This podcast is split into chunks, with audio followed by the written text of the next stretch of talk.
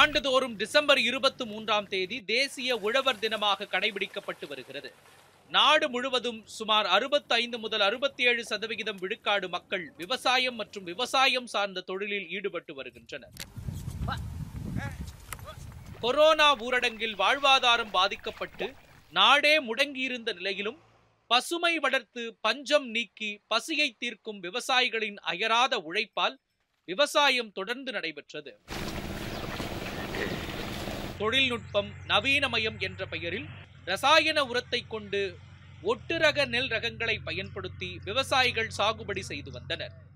இதனால் மண் மலட்டுத்தன்மை அடைந்து உணவு நஞ்சாகி போனது என நம்மாழ்வாரும் நெல் ஜெயராமன் போன்றவர்களும் விழிப்புணர்வு ஏற்படுத்தி சென்ற பிறகு தற்பொழுது பாரம்பரிய நெல் ரகங்களை கொண்டு இயற்கை விவசாயத்திற்கு மாறி உள்ளனர். தஞ்சை மாவட்டத்தைச் சேர்ந்த பெரும்பாலான விவசாயிகள் மாப்பிள்ளை சம்பா சீரக சம்பா கருப்பு கவுனி பூங்கார் தூய மல்லி காட்டு யானம் போன்ற மருத்துவ குணம் கொண்ட பாரம்பரிய நெல் ரகங்களை பயிர் செய்து வருகின்றனர்.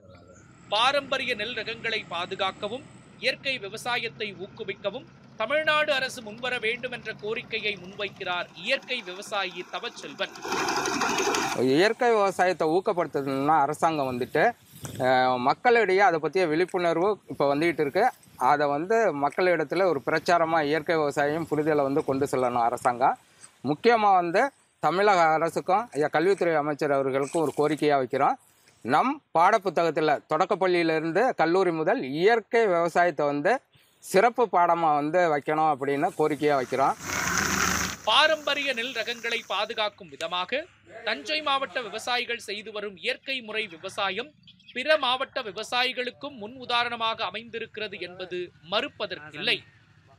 தஞ்சாவூரிலிருந்து செய்தியாளர் சரவணகுமாருடன் வந்தனா நியூஸ் செவன் தமிழ்.